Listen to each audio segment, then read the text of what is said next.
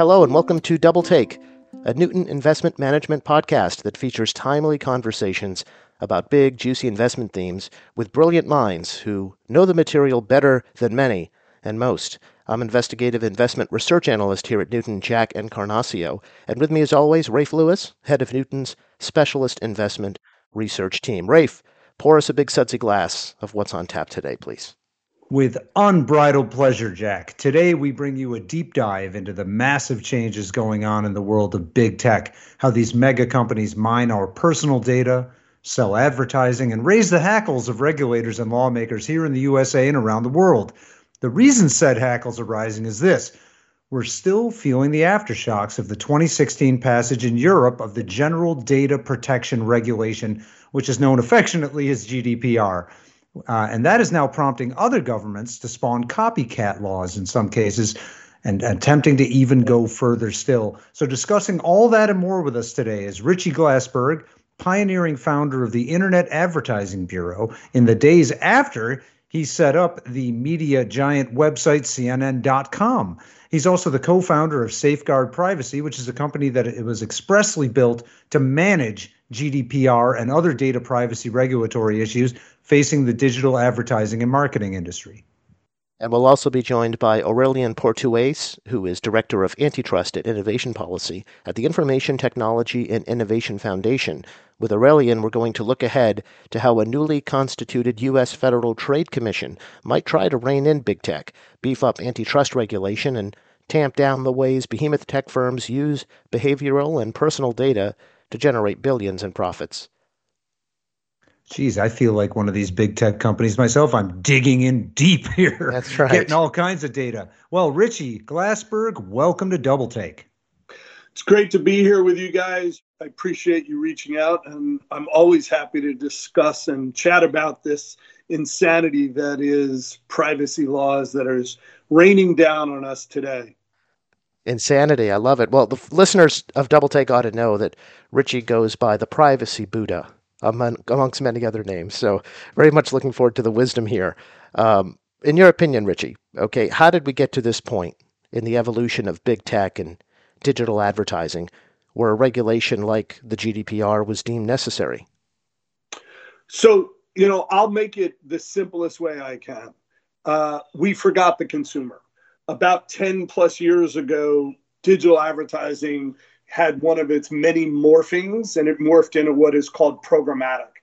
And by that, I mean that the buying and selling of advertising became even easier in a way that was not done by human beings and it was done by algorithms. When we started selling CNN.com in 95, 96, et cetera, et cetera, we sold directly to the agencies and you had a sales force talking to people with the rise of programmatic advertising and algorithms taking over, we really forgot the consumer. And what happened was you would go somewhere and they would just follow you around with creepy ads. Now, I understand uh, the the backers of this podcast. I really can't call out companies. Let's just say that it got really creepy that you would go look for a pair of Snow Mountain pants and everywhere you went on the web, those snow mountain pants followed you everywhere. That's right, right. It really just annoyed people because the truth is we've never had any privacy. The truth is in the offline world, you know, you can give example after example that every time you use your credit card, that data has been bought and sold X number of times in the next 72 hours. But it didn't follow you around. And the consumers were blind to the fact that their every move was being tracked. And I think what digital did was bring that tracking forward by about 30 to 40 years. And it scared the living bejesus out of everybody because they realized that everything they were doing was being tracked. Richie, enlighten me on something here because, you know, following me around with an ad for pants it's annoying, right? But it's not like a a privacy violation the way I would think of it, right? It's not like someone snooping in my window and you know, I don't know, reporting something to the cops or something. So, you know, how is this being used nefariously? I mean, is there something going on here that is worse than just, I guess, creepy? Yeah, I actually think there is. So I, I really think that these profiles are building in ways that the average consumer never thought they would build. Um, look, my co-founder Wayne Matus is one of the most famous privacy lawyers of the last 30 years, and he can give you for your next episode a great uh, primer on the fact of the European Constitution versus the U.S. Constitution and the the ways we look at privacy, which is fundamentally different. But I think we forgot about the consumer, and I think we forgot about the contract with the consumer, and I think it has gotten so bad that that's what uh, drove the European Union to to release GDPR. CCPA is not a copycat to GDPR. GDPR covers all humans. It covers everybody in the EU, whether you're an employee or a consumer. CCPA, CCPA being just for clarity yeah. for our listeners is the California Consumer Privacy Act. Yeah, I wouldn't call it a copycat law. Virginia is more of a copycat law, but you know, I I think um, I I don't know how to Jack. I don't know how to explain it to you, but I think the human beings realized how creepy this was. I give the example of the snow pants, but um, you can use your mind's eye to think of many, many more examples that are embarrassing or other ways that you wouldn't want it to be on the web. And I think it just became in everybody's face that they were capturing every single thing you were doing. I don't think people trust Siri and um, the Google at Home Assistant, Alexa, and all these things. I think um, I think there is a huge uh, Orwellian distrust of all this because the the tech platforms have not shown themselves to be good actors. They're doing it for the unbridled profit on every single consumer. And I say it that way because I think that is what they're showing instead of showing a modicum of restraint on what they've done. You could control all of this. They've just chosen not to.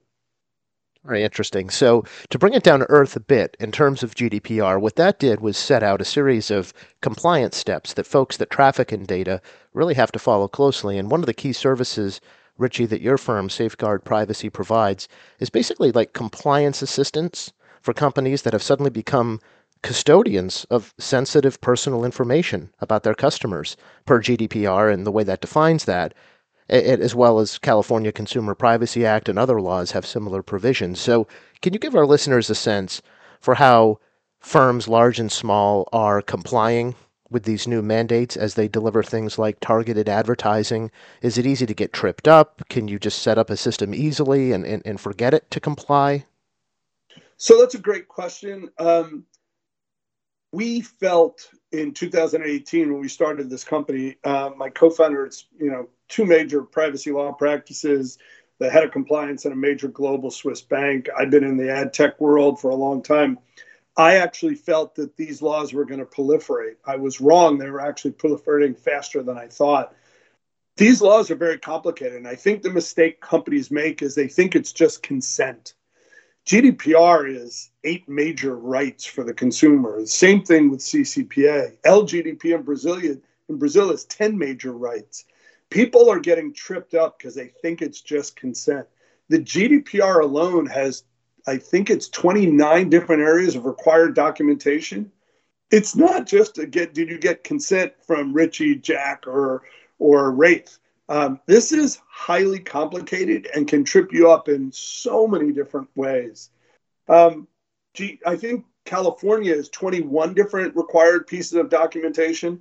These are highly complex laws that are very hard to comply with.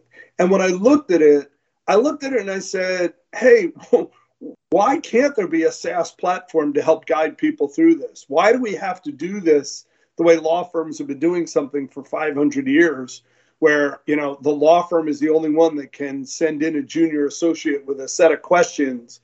We actually built the software to allow companies to manage themselves and use their law firm for the power that that partner brings to the table because the law is the law but every company is different. So our theory was if we build a SaaS platform that allowed people to go through that gap analysis, if you will, guys, and then go to their law firm in a collaborative way and say, This is how I've answered it. This is what I've done, but I'm special because of this. Now help me be compliant. It would make people incredibly happy. And that's what's happened. People use us in a way to get more out of their internal and external lawyers because we actually wrote a SaaS platform that covers the entirety of the law. And it's scary to people, guys. I mean, our GDPR assessment is god awfully big, but it, the laws are so complicated. Once you go through it, it it really is, you know, a lot of, um, and we're not allowed to say names on your podcast. A lot of major companies, a lot of la- major law firms are getting behind our platform because it allows you to do what you need to do, but gives you that gap analysis to the law and each law is separate. So that's what's critical. We don't believe in a framework. We believe in you have to be compliant to every law. These are really scary laws that'll trip you up in lots of different ways, guys.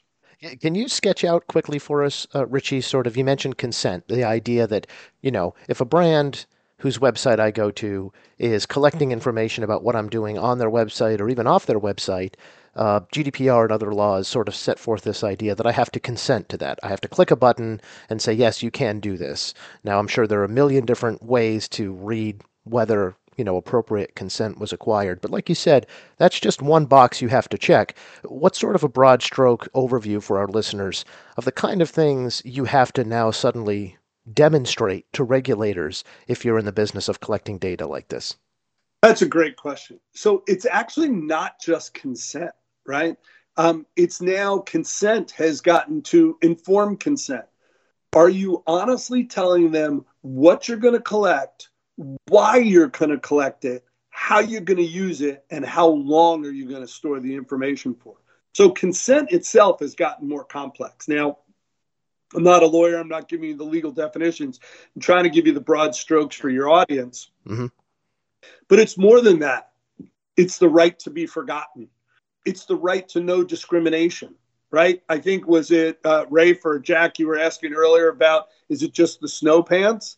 Well, if they are bucketing you because of your viewing habits and they discriminate against discriminate against you, that is a hidden cost that I think hurts consumers. So that right of no discrimination, that right to get all the information people have on you, I mean, there it is much broader than just saying, "Hey, Rafe or Jack, do you agree to uh, that I put a cookie on you? What am I doing with that cookie? How long am I storing that cookie? Who am I sharing that cookie with? Why am I using that cookie? How long will this cookie be active? This is getting really serious, guys. There's so many ironies here. One of which is that I used to think of cookies as something that was nice. but anyway, another irony, though, it seems to me, is that, you know, there's a lot of regulations that can have unintended consequences, right? Because once you set something out into the wild, you know, uh, the behaviors of those it's intending to regulate can change and, you know, the world can shift under your feet. And in this instance, as I'm hearing you talk about this stuff, I guess what I'm wondering is, you know, these regulations were probably meant to uh, really target the big tech platforms. And yet, when I hear about all the compliance and all the complexity and all the legal, uh, you know, uh, difficulties that this entails, it sounds like it might actually advantage a large, deep-pocketed company versus a small startup that's just trying to get out there and and do its level best. What what's your take on that? I think you're absolutely right. But now let's unpack what you said. Let's go back to your first comment. I like cookies too, right? Especially the warm, gooey chocolate chip cookie ones. Mm, those are good. Yes. Um, Amen. I, right, you know, a good cookie, a good oatmeal raisin, you got to love those. Uh, now, I'm not in the camp of the hard, crunchy kind. I like the chewy kind, but you know, we're each to his own. These these laws do not kill all cookies. There's a lot of good cookies out there, guys. Let's be honest. When I go back to my bank, I have a bank, one of the top five banks that I do my checking and my savings. I've got a top uh, investment company that I've got my 401ks at. They need to recognize me. When I log in on my phone, on my iPad, on my computer, first party cookies with all the security that entails, those are good cookies. I want first party cookies. I don't want to have to authenticate myself every time with my bank. I want to be able to deposit a check. I want to be able to move money to one of my evil spawn in college. I want to be able to do the things I do. So let's not demonize all cookies. These laws demonize third party cookies that you didn't even know were there. When you go to a website and you're going to look at something and you don't realize there's 50, 60, 70 third party cookies being dropped on you, Rafe, or Jack, and then they're following you around the web. That's what these laws are trying to do. These laws are trying to make it so that the real cookies, you know, um, fair use, um, required use, needed use cookies can be done. First party relationships, where I have a relationship with my bank, I have a relationship with that big company that puts packages on my doorstep every day. I love that company. I've got my, you know what, you know, membership with the free shipping. I want to have that relationship with them and I trust that company. They've earned my trust. My bank has earned my trust. Those things are not being attacked by these cookies. These laws are attacking all the other things that we, you don't realize is happening to you out there in the programmatic world, where wherever you touch, somebody's putting a secret tracker on you and knows what you're doing. Does that make sense, Jack and it Rafe? Does. It does. Between these things? Yes, for folks that might not be aware of the difference between a first party cookie and a third party cookie, that was very well explained. But my question is on, on the consent required to track me, right, beyond just a, a first party cookie, you know, to track me across websites to deliver more relevant advertising or to you know, make sure that the things I see are in keeping with what I'm interested in and aren't uh, duplicative or uninteresting to me. Um, consent has to be required. But I'm seeing, Richie, when you browse the web in a post GDPR world, a post CCPA world, a lot of different language, a lot of different strategies being used for cookie acceptance. It's not sort of like this standard has emerged where every banner looks the same on every website you go to when you go on your merry way, either being tracked or not, depending on your preference.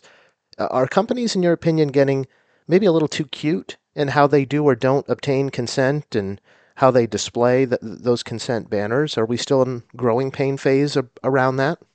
I think it's worse than that. I actually think it's really bad. Um, and I know you guys don't want me to call it a company, but you know I'm going to say because you already said I was one of the four people that helped start CNN.com in my nine years working for Ted Turner, um, and uh, I was the first uh, revenue guy and biz dev guy, and we built this. Four of us, we launched it, we got it out around the world, ran around the world, and I I love CNN.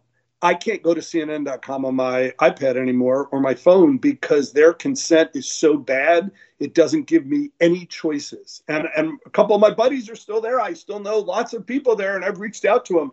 Their consent string is so bad, I won't use a product that I helped found. And I and I use that example publicly to people because you have to let people be informed about what you are getting. You can't force them and I, I think people are either forcing like that or they're not giving you the good choice. And I think there's too many different ways. I'll give you another example. My uh, my my wife and my evil spawn number two had to fly uh, back to college, and we had to fly an airline we didn't usually do, and I had to download the app to do something. And look, it's a first party relationship, it's an app, blah, blah. The amount of personal information they wanted was ridiculous. But I had to do it because I had to get that information for Evil Spawn number two and my wife. So it's frustrating. I think companies are not, I don't want to, I'm going to say this. I don't think companies are really taking this seriously and thinking about the consumer first and rethinking privacy first ways to think about how you treat the consumer. They think all these laws are going to go away. They don't think it's that big of a deal. And I think they're wrong. So it sounds like in those examples you were just giving, these are companies kind of exploiting gray areas and loopholes and not really explicitly violating the letter of the law. But let's talk a little about that for a second. So do we have examples of, of companies getting spanked by by the governments uh, out there for violating these laws? What do violations look like? Has anyone been kind of kicked off the internet here, as it were, for for you know being in the penalty box too many times? Uh, give give us that sense. Well, I mean, I can talk about it because this is public. It's over the last three weeks. The Belgium DPA and the EU has ruled that the IAB Europe's TCF, which is the consent framework, so a TCF was the technical consent framework, and I'm totally making this simplified. So if one of your listeners says I got a detail wrong, everybody chill out, right? But the consent framework was what the IAB Europe tried to do to say that if I you know without using names, I'm publisher one, Jack, you're publisher two, Rafe, you're publisher three. The TCF was that, hey, I got consent, I'm passing it to you, you're passing it to Rafe, you're passing it to Jack. Does that make sense, guys? It's a consent framework. Well, the, the EU ruled that it was illegal, and they've been doing it for two years. That is a major ruling. that the the the authorities in Europe have ruled publicly that the IAB Europe is in violation. It's a $250,000 fine, which is a lot for a trade group, and have ruled that it is illegal. So every publisher in Europe is now operating illegally with this consent framework. And then three days later, they ruled the French, the CNIL ruled that Google Analytics is illegal. Guys, you have to understand how big this is. Google Analytics, the number one analytics used by every website and publisher out there in the world, was ruled by the French regulator, the CNIL, to be illegal. These are major implications, major implications to people out there. This is not this is not kid stuff. Why is it major? Can you explain that? if every publisher in Europe is using Google Analytics to measure their analytics and it's illegal, you don't think that's a problem? well, you put it that way. you don't think it's a problem that the major trade association for all of Europe's bill, uh, attempt to make consent between publishers was ruled illegal and they have six months to change it? And that affects every publisher in Europe? those are two watershed moments, I believe. Is it the end then, Richie, of cross-site tracking? Is it the end no, of being? No, because people are, you know, because the your first question was, what are the big tech companies doing? Google's job is to figure out how to do this. Facebook's job is to figure out how to do this. All these big walled gardens' job is to figure out how to keep control. And the unintended consequences is, you know, you know, the big G just had one of its biggest quarters ever for search. While we complain about consent, I still I only go one place for search, guys. I, I mean, let's let's be honest. Call me a hypocrite, but everybody you know, you know, you need something, you go to search. They keep more. But, but are, are you saying are you saying Richie that you kind of disagree with these rulings, or uh, you know what what's the problem here? Is it? I mean, it sounds like they're just trying to enforce what they already passed uh, but oh, are, I, you saying something else has no. to happen here? Or? No, I totally agree with the rulings. I'm, you know, that's display advertising versus search. I was just giving you an example of how complicated the world is. I think these rulings are absolutely right. I think everybody's got to change. I think. So, the, what else needs to happen, Richie? Like, is there more that you see needed that that could come down the pike here? Well, let me give you a really scary thought. In 2015 or 16, I think, uh, at the State of the Union, uh, President Obama, with a Democratic House and Senate, proposed um, a national data breach law. Like everybody's talking about, there needs to be a national privacy law. Go check the books. There's 50 state data breach laws on the books and no federal data breach law. I think the worst case scenario is I think you're going to have six more states pass what's called a comprehensive privacy law this year. I think at least one of those will have a private right of action, which will allow the plaintiff's bar to do um, class action against companies. Um, I think if you look at the second California law, CPRA, the ballot initiative that was passed, it funded 40 enforcement lawyers for the California's AG's office expressly for privacy law. That's more privacy law. That's more enforcement lawyers than the FTC has in total. You don't hire 40 enforcement lawyers unless you're going to start finding people. I think you're going to have state by states. I think you're going to have more countries around the world. I think it's going to be a patchwork of legislation. And I think it's going to get incredibly onerous on companies in a fully digital world where data flows over bytes and bits to be compliant everywhere. I think it's going to be a nightmare. Wow. Well, finally, Richie, when we think about how ad tech platforms work, you know, uh, passing uh, information like IP addresses, device identifiers back and forth, really sounds like a very difficult situation to parse out. You know, who is the custodian of the data? Who has the direct first party relationship with the end user? Who doesn't? To say nothing of smaller publishers who just want to make some money off, you know, like banner ads or something and have no, don't necessarily have resources to staff up compliance departments to answer every inquiry from a, you know, a regulatory body in Europe, for instance. Can you close us out with a sense? What do you hear from customers in the industry on these difficulties? Is it getting any easier or just harder? I think it's getting harder. Um, you know, that's you know that's why we built our software to try to make it easier for people. Um, a lot of people are saying we built the TurboTax of compliance software that allows people to do each law and link them all together. That said, you know, um, I don't think it's getting easier. I think I think there are way too many tool companies. We're not a tool company. We're a management platform, a legal platform.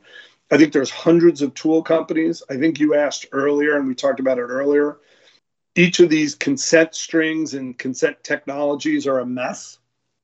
My belief is a lot of the companies you see out there that started three or four years ago will be what I would call privacy 1.0 companies. I think you're starting to see the growth of a lot of privacy 3.0 companies.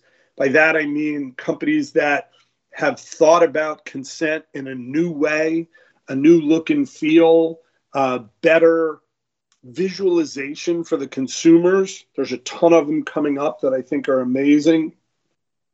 I think you'll see technology address one of the key problems, which is the back end database systems.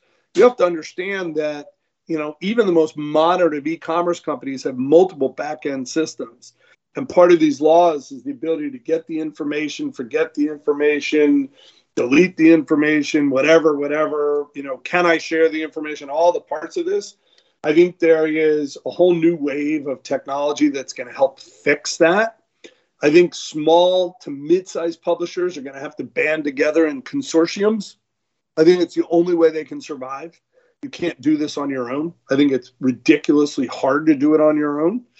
Um, I am very concerned to your earlier question that this is advantaging the big web walled gardens and disadvantaging the forest floor. The canopy is getting protected and the floor is not getting enough light and water, and that that's pretty bad, guys. Um, you really need a flourishing ecosystem. So I do hope, you know, um, we built a SMB version of our thing. We're trying everything we can to fix it, um, but it is it is very difficult to understand who actually owns the data. And, and the worst part about it is, Jack and Rafe, is sometimes you're the publisher and you're not the owner of the data, but sometimes you're the publisher and you are the owner of the data. It's, it's just so hard to answer the question, right? Um, you know, when the person is logged in and they're your customer, or the time where you that's where you own the data or another time where it's just a guest that comes on and you get the data about that person from somewhere else. So part of the problem is and i don't know if this is the what you want to hear guys. Part of the problem is i don't believe that regulators understand the complexity of the ecosystem and i don't think the regulation has kept up with the complexity of the ecosystem Mm-hmm. I think these are solvable problems, but not with old world tools uh, of regulation. I do think we need regulation, but I think we need to rethink this whole thing about how the web works, where borders are, are there borders, right? I mean, that's one of the hard things about GDPR. If if you and I were citizens of Europe and living here, we're covered under the GDPR. How does blank website that I go to for my, you know, I love, you know, the Leicester football team. I'm a big Premier Soccer League fan. I go to a lot of UK sites. If I was a UK resident living here, they would have to know that, right? You know what I mean, guys? It's just the the the whole concept of borders and citizenship and and who you're protecting and where you're protecting them it needs to be done right but it needs to be done in a new way. And we have to recognize that the world has gotten so much more complicated in a digital world. Doesn't mean we don't need to protect consumers. I'm a big, I wouldn't have started this company if I didn't believe that we have to think of new ways to do this. I'm just concerned that the arms race is not in the favor of the regulators, guys, and it's in the favor of the big walled gardens that throw tremendous amount of money at the best and the brightest, and that's a hard game to win. Does that make sense, gentlemen? It more than makes sense. And Richy Glassberg, co founder of Safeguard Privacy, need to thank you an awful lot for getting us off to a great start on a complicated and thorny issue. But we're going to turn our attention to just what you teed up there the regulatory picture, what might be coming down the pike here in the U.S. and abroad. We thank you very much for joining us on Double Take.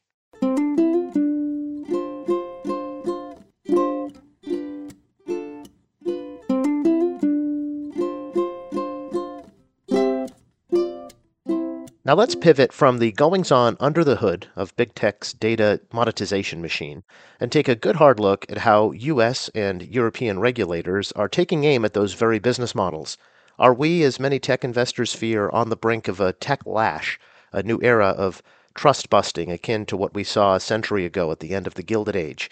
Is all that wealth generated by two decades of unparalleled growth and data harvesting set to evaporate like a browser history wiped clean?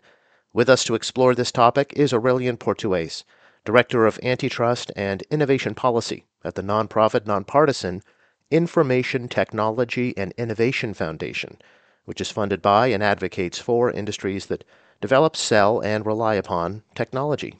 Aurelien, welcome to Double Take. Hi, hello. Thanks for having me. Aurelian, I'm so happy to have you on Double Take because you know, as you know, I've, I've spent weeks now on an investigative investment research project to better understand how the Federal Trade Commission, under progressive chairwoman Lina Khan, you know how the U.S. Department of Justice Antitrust Division under Biden appointee Jonathan Kanter, and how a Democrat-controlled Congress could target big tech and potentially upend their extremely lucrative business models. Uh, you know, you have written quite eloquently, I think, and persuasively on this topic. And to put it bluntly, you're nervous. Lina Khan opened a lot of eyes when she called for a new era of, you know, quote, structural separations, which sounds a lot like trust busting. And that, you know, that would blast apart these so-called gatekeeper companies that act as both platforms as well as commerce companies. So, you know, let's take a high level view here. Can we expect a raft of structural separations here? I mean, is there something huge that's imminent? You said that there's a tech clash. I think it's partly true. Uh, it started with the tech clash. I mean, the neo-Brandeisian revolution started with the tech clash. But it's not only about tech, it's about big business, any sort of large companies, because they conflate uh, big business, large scale enterprises with monopolies. Um, as, soon, as soon as you have a large scale um, company, you're uh, labeled as monopolies. And they looked at many industries. And that's precisely the point of the executive order on competition that uh, President Biden has issued uh, last July. It was, it is very marginally about tech industries. Uh, so it started with the tech clash, but it's just going to cover every single industry. We see airlines industries, with the pharmaceutical industries. We see also the creative industries like music, um, films, entertainment. We see the gaming industries. So any sort of industries that somehow reveal um, some sort of bigness will be under the target of a progressives uh, uh, attack on on uh, on these big businesses. So and and that's sad because uh, not only it will uh, harm consumers, but also uh, what about big business in, in China? Uh, so is it time for America to shrink down companies, to lower down, and to have some companies that operate in sub national in, in regional market in local communities without even operating um, nationally at a time where we have a, a market in China made of more than a billion uh, people with behemoths that are way larger than um, the, the, the U.S. tech companies. Uh, is that the right time? So I think it's the it's a it's a misguided policy at the very wrong time. Aurelien, let's drill down into one component of this uh, forthcoming expected series of rulemaking about you know the way the digital economy operates. This is uh, self-preferencing. That is the mm.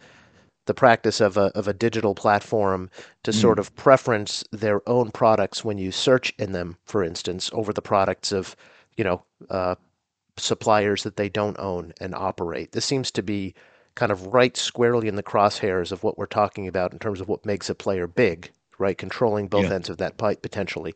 What do you expect to see happen in that particular piece of this? So, uh, first of all, uh, the antitrust bills that are currently uh, discussed in Congress may ban self-preferencing uh, for a handful of companies, for very few companies, like perhaps four, or five of them. Um, but I mean, the likelihood of those antitrust bills to pass is is very uh, is very uncertain. I, I, would say quite low, and that's why precisely the FTC want to step up and and want to say, well, because antitrust laws may not change, uh, because there's a high probability that antitrust laws will remain as they are, we have to create new rules and not legislation, but new rules, and that's through the so-called uh, FTC rulemaking authority. The question is, does the FTC has a mandate to create those rules? This is not even clear. I mean, we just issued a, a report on the FTC rulemaking authority where we argue that uh, in the past, the courts and Congress have clearly um, made, I mean, have clearly stated that the FTC doesn't have uh, authority to create new rules when it comes to unfair methods of competition. But still, um, the FTC, because of its uh, very ambitious and aggressive stance, may ignore uh, those judicial constraints and congressional uh, constraints and may issue those rules. And one of those rules, um, I mean, there's some rules that could potentially address non-compete clause in a, co- a, labor contract or exclusionary uh, contract. But one of those rules may precisely target what you just refer, which is self-preferencing. Uh, for our listeners, uh, it's important to know that we don't know what self-preferencing is. We, we, we really don't know. Um, it, it's not written in the law. The courts have never referred to it. It's just a, a notion that has been raised over the last few months, over the last few years, just to target those tech companies that use this kind of self-preferencing. So we don't really know what self-preferencing is. Is self-preferencing tying, where you know you sell one product, but with product A, I kind of force you to buy product B? Is self-preferencing pre-installing, like you buy a smartphone and you have a number of apps that are already pre-installed. Is this self-preferencing because the, the smartphone companies will self-prefer its own app over competing apps? Is self-preferencing sort of, uh, let's say, vertical integrations where uh, you promote your own distribution channels over the distribution channels of competitors? And is self-preferencing, at the end of the day, uh, I mean, what they want to do, is it leading to a duty to help rivals? Because at some point if you help yourself like you you you self preference right? And that is bad at some point you come to the conclusion that you may be under a legal obligation not to help yourself but to help your rivals so if antitrust enforcement is about not only not harming rivals but helping rivals well, that's a completely different aspect of how firms compete. And, and unfortunately, um, I, I fear, at least, I'm not nervous, but at least I fear that the FTC may uh, go down that road, that that that road of um, having this kind of mandatory obligation to help rivals. Uh, otherwise, if you don't help rivals, it means that you help yourself. That it means that you favor, you privilege uh, one uh, your, your own uh, product or your own service, and that is very very um, that is very awkward for for competition and also for just proprietary asset. Like what is at the end of the day the control of executives over their own companies and over their own product, and and also what's the incentive for them to create new product because creating new product may mean that they, these new product may compete with rivals, but at the same time they may have to treat all these products, theirs and the rivals, without discrimination without uh, uh, self-preferencing. So it leads to um, a clearly uh, a, a, a, duty to help rivals, which is very, very alien to antitrust. But, but Aurélien, you know, yeah. if there are structural separations, and I'd love to get your opinion on whether you think that's really going to happen and how yeah. it will manifest. But if there are structural yeah. separations, then you don't have that perceived or real conflict of interest where you're both a platform and engaging in commerce. You're one or the other. You've been split right down the middle. And these huge tech companies that we know of today that perform multiple roles will be much more, uh, you know, in a box business wise. So, you know, do you think that the FTC is is going to try to split up some of these huge companies and and and how would they do it? Would they do it through the DOJ and the courts? Would it happen through some yeah. kind of rulemaking process? Or you know, I, I don't understand. Right. Um, so that's a very good, uh, very good point because just to be clear, if it leads to conflict of interest, yes, you can have a separation between what they call platform and commerce, right? The the fact of running the platforms and having commerce like selling product and services. But if you go down that line, which is a very radical line, I prohibiting any companies to sell products without and r- running a platform. Just think of very for, for the sake of argument, just think of a simple of any supermarket. Every supermarket is a platform, like welcoming third uh, third party sellers, but also most of the supermarket compete and sell their own private labeled product. So if you prohibit that, then you prohibit a very common business practice. But let's assume, for the sake of arguments, that you want to go down that road and have this uh, prohibition of conflict of interest. Well, at the end of the day, and that's I mean, that's um, what the European Court have, de- have decided quite uh, at, uh, at, the end of the uh, last year, 2021.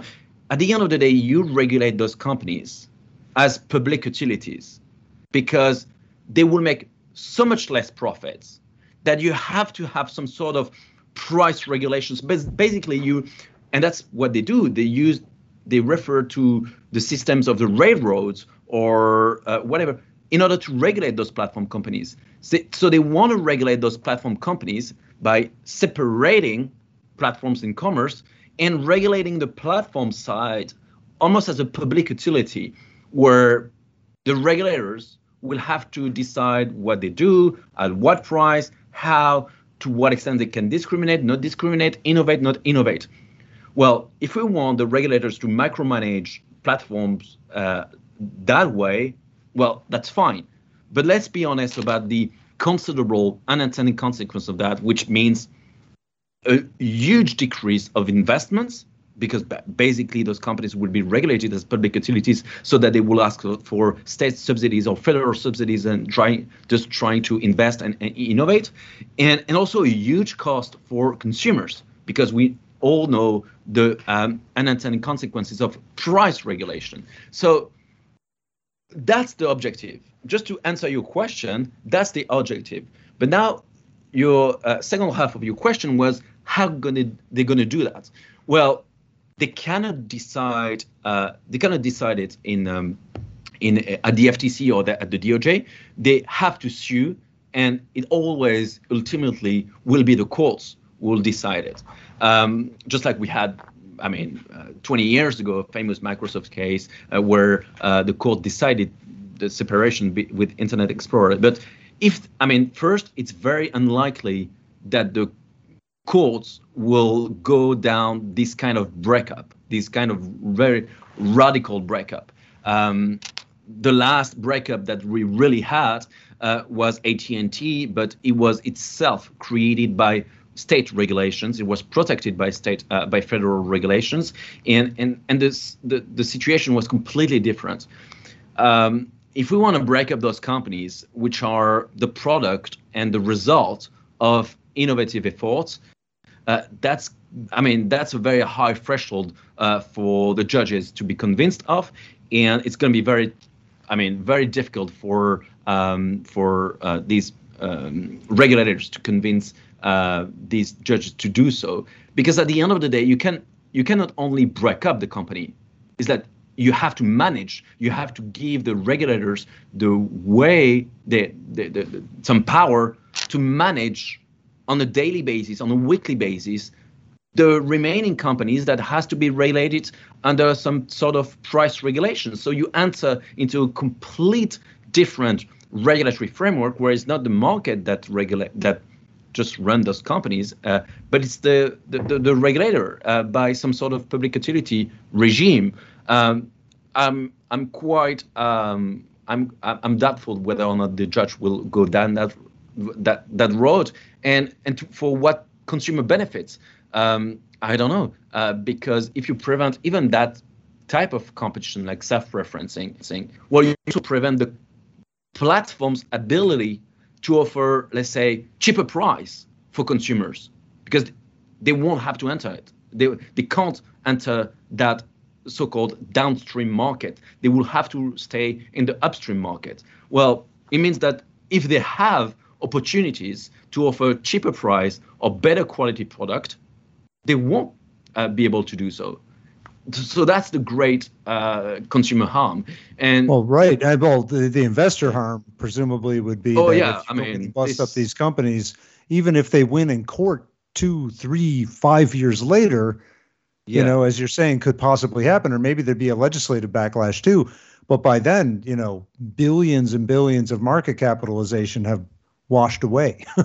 definitely, definitely, and this is, I mean, it's a very interesting. Um, um, questions that they raise here because the shareholder value is precisely what neo-Brandeisians want to fight.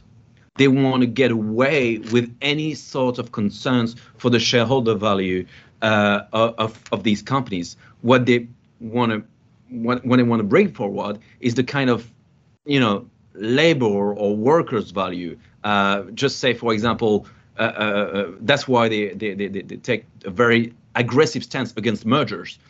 Mergers, well, the point of two mergers most of the time is just sometimes to do some savings, some increased efficiencies, so that the merged firms is more efficient than the two merging fir- two uh, firms uh, beforehand.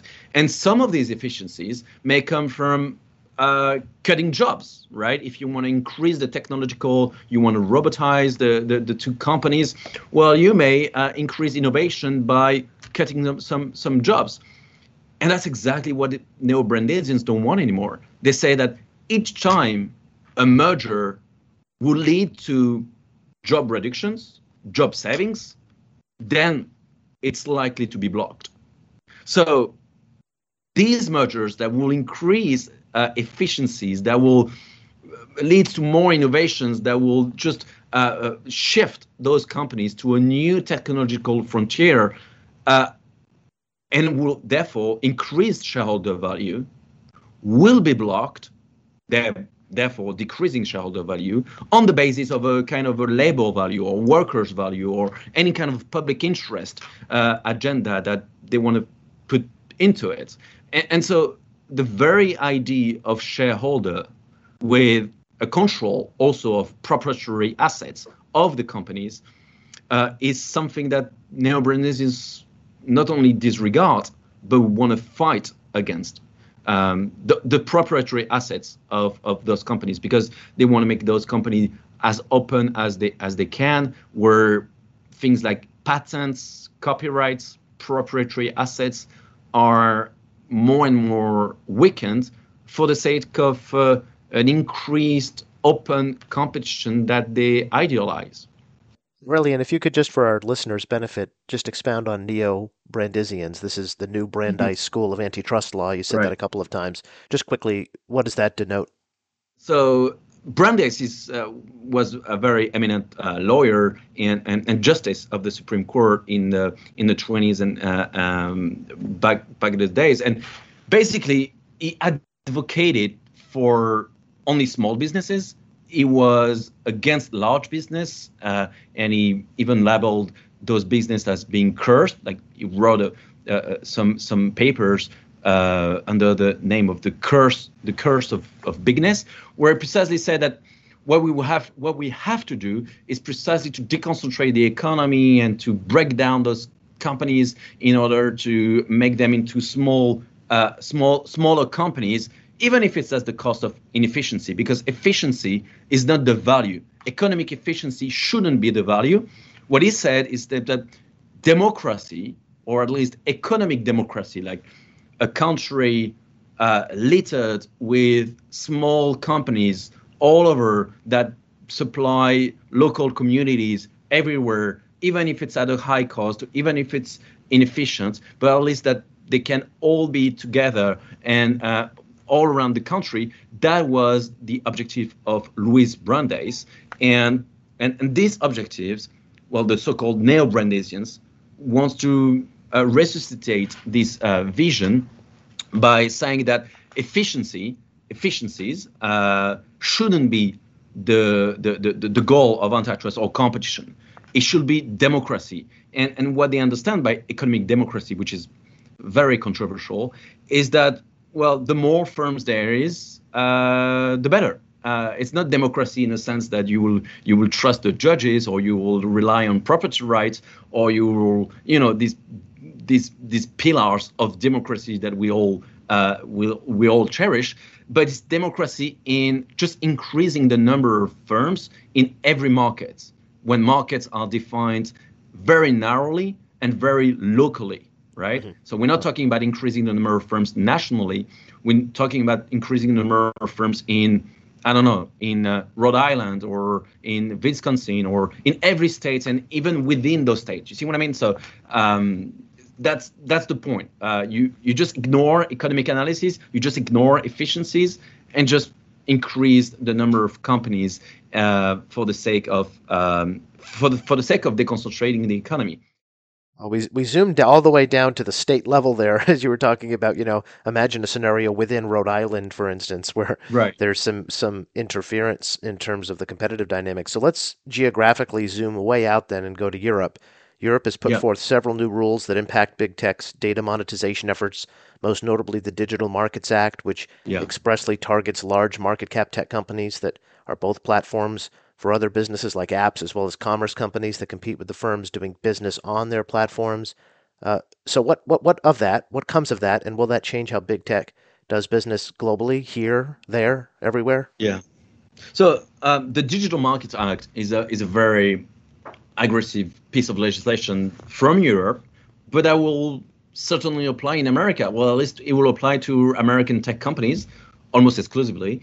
And would that apply to American consumers? Well, very likely, uh, because these tech companies will not discriminate between American consumers and European consumers. I mean, if you look at the um, Ed, uh, uh, GDPR, uh, which is the European privacy regulations, well, most of the US tech companies have internalized this piece of legislation and apply it to American consumers like uh, European consumers. So that's why the Digital Market Act, which applies to US tech, tech companies, not only applies to US tech companies, but would very likely apply in America. And that's and that's why also the FTC, but also the DOJ and and Tim Wu in the uh, in the White House acclaim the Digital Market Act because Brussels is doing what exactly they hope to do in America. But at the same time, if nothing happens in America in terms of uh, Congress uh, gridlock or or the FTC inability to do uh, rulemaking, I think they will be very happy to have the DMA applying uh, in America no matter what. So what is the DMA? So the DMA is a is a is a piece of legislation that I mean supposedly increased fairness and contestability in digital markets. So digital markets in the piece of legislation are not defined, so we don't know what what that means. Um, and and the DMA is applicable only to perhaps five, six, perhaps seven companies. Um, the the biggest one, we all know uh, what we're talking about if you just read the press. Um, and and and these companies will be under some designations, so they would be designated as so-called gatekeepers, gatekeepers of we don't know which markets. You know, you can be gatekeepers in the in the cloud or in the search engine or as a smartphone. We don't know, but at least they will be designated as gatekeeper. And once you are designated as gatekeeper, which is like a designation process. You can think of all the litigations that will ensue uh, from this de- designation process, also the rent seeking activities from rivals trying to designate competitors as gatekeepers.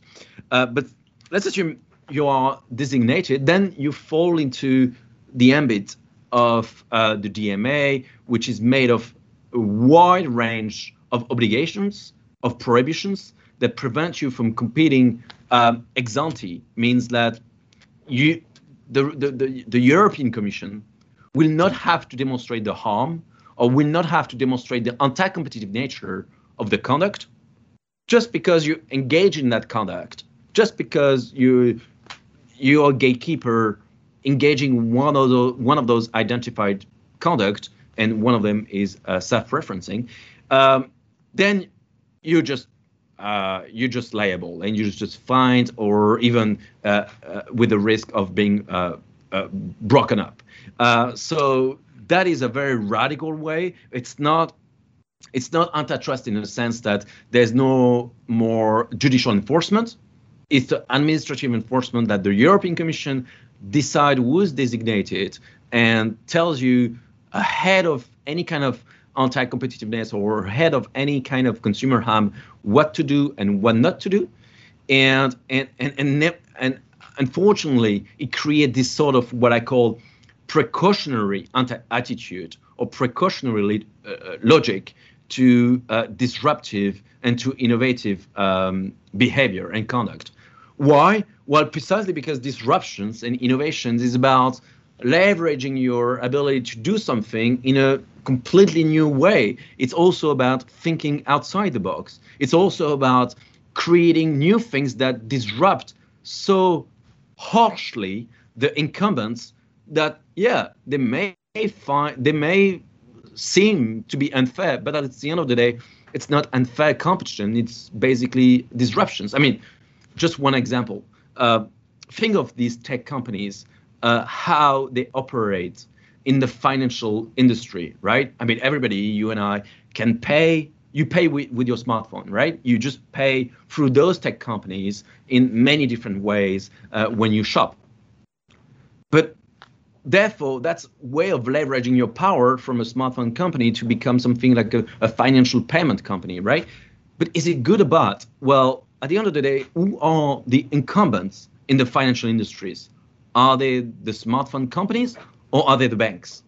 Well, I think that the financial uh, institutions that are incumbent in the financial industry are, of course, the banks. So it is good to have these kind of disruptions that completely, uh, definitely derail the way the very well, very large companies are established so that consumers can benefit and, and, and these are the kind of things that the DMA will make almost impossible uh, to carry on anymore. On Wall Street, we talk about the bull case, the bear case, and the base case. You know, there's three potential outcomes for any given situation, right? Uh, in this case, we're talking about the tech sector, right? So, what is your, let's say, what is your base case for what the Lina Khan Federal Trade Commission, you know, what the Department of Justice, what the Biden administration, what can we expect over the next few years in the United States? What is your base case belief in terms of rulemakings and, you know, litigation? What should we see? I think I think you know rulemaking making rules as an average history tells us that it takes approximately six years to make rules at the FTC. So it's very time consuming and it's very long. So it depends what is my base case according to what time horizon. Um, in the short run, I think we'll see a lot of aggressiveness as we see, a lot of also legal uncertainty. I mean, I just refer, for example, to um, last summer where it said that Uh, all you can close the deals on all mergers at your own perils. So there's no guarantee that you can make a merger now and be certain that you won't have to unwind the mergers years after. So I think in the short run, I will see a lot of aggressiveness and a lot of legal uncertainties. And when you talk these, about six years, Aurélien, you mean after appeals have been exhausted and judges have ruled? Certainly, it doesn't No. take six years for the FTC to issue a rule. Yes, it does. Uh, Wow. That's the that's the that's the that's the the the, the ironical thing. The it takes six years on average to adopt a rule for the FTC. Then this rule is going to be applied, and of course, it's going to be litigated. And it's faster judge- to adopt a human. yeah, it's it's it's long, right? It's okay, Because- so what's your what's your best case scenario then for industry? What do you think, you know, is is it, you know, if we were to kind of really be optimistic? I think if we have to be optimistic, I think there will be a lot of prosecutions and ultimately they will fail. So, I mean, I will say to companies uh, put aside a lot of litigation fees, put aside a lot of money for uh, lawsuits, but ultimately breakups or massive change in the way antitrust is enforced by the judges I am very uh, skeptical about that. Um, and also the ability of Congress to pass bills, I'm very skeptical about it. Uh, but reverse wise, the Digital Market Act is um, unlikely not to pass. It's for sure it will pass. So the question is to what extent America and any kind of administrations, the Biden administrations, but also the following ones, uh, will be able to push back against the Digital Market Act. But those days we see a full embrace. We see that what Brussels is doing is great, and we should embrace it. Um, I'm perhaps optimistic, and I think that in the next few years uh, we'll have a pushback of the U.S. administrations against the Digital Markets Act. But domestically, I don't see a great amount of uh, uh, of of change in the antitrust enforcement, in the prosecutions, in the yes, I will see a, a real aggressiveness, a desire to engage into rulemaking. Some rules will be will be made, but at the end of the day, uh, these rules may be very well constrained by the judge, if not made uh, invalid and annulled. So in the long term, in the next six years, in the next five years, in the next ten years, um, I will see a pendulum change back to an economic analysis of antitrust with more reasonable principles, um, away from the radicalism of progressives uh, that neo-Brandeisians personify. I think the neo-Brandeisians revolutions is is uh, uh, as as uh, risen and may fall uh, sooner than we can expect. Okay, so if I can summarize your point of view, there's not a hell of a lot of difference in a way between the bear case and the bull case here. It's just a matter of whether these rules can hold up in court. If they're Right. thrown out, then you've got your bull case. But that still Yeah. means you've gone through five, six, ten years Yes. of total limbo, volatility, unknowns, Yes. huge question marks. Exactly. That's why I said legal uncertainty. Huge legal uncertainties about everything you do, about mergers, about those. Yes, that I see a huge amount of legal uncertainties over not only the next few months, but over the next few years. Yes, and for and and for any industries and for almost any companies of any size, because if you think of mergers, there's always a big buying a small. So it impacts also the small companies not to be bought up, right? So that will have a huge impact for venture capital, for investors, for shareholders. Um, this legal uncertainty that the FTC, the DOJ is playing with, uh, weaponizing antitrust laws, I think would be very detrimental. But in the long run, I'm more optimistic. Um, thanks to, I mean, thanks to the judicial enforcement of antitrust laws, thanks to our uh, judiciary. Aurelien Portuese of the Information Technology and Innovation Foundation. A real pleasure to have you on the podcast. Thank you for sharing your insights. Great, thank you. It was fun.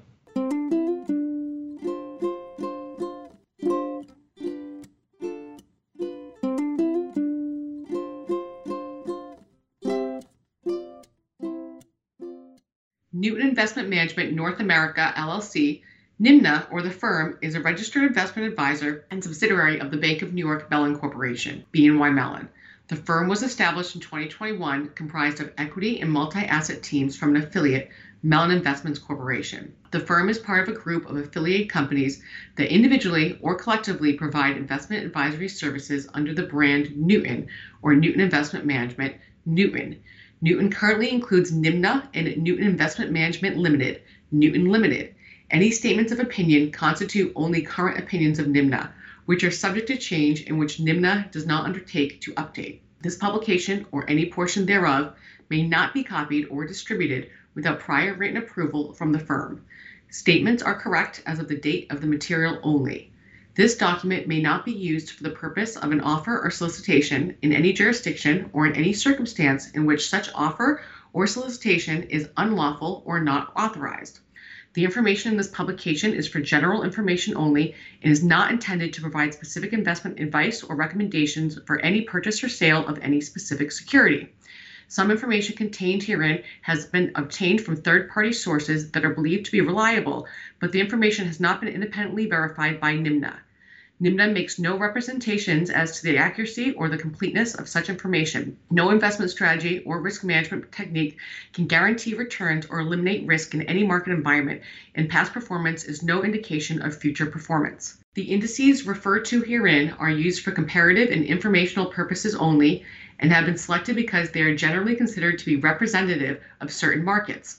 Comparisons to indices as benchmarks have limitations because indices have volatility and other material characteristics that may differ from the portfolio, investment, or hedge to which they are compared. The providers of the indices referred to herein are not affiliated with NIMNA, do not endorse, sponsor, sell, or promote the investment strategies or products mentioned herein, and they make no representation regarding the advisability of investing in the products and strategies described herein. Any forward looking statements speak only as of the date they are made and are subject to numerous assumptions, risks, and uncertainties, which change over time.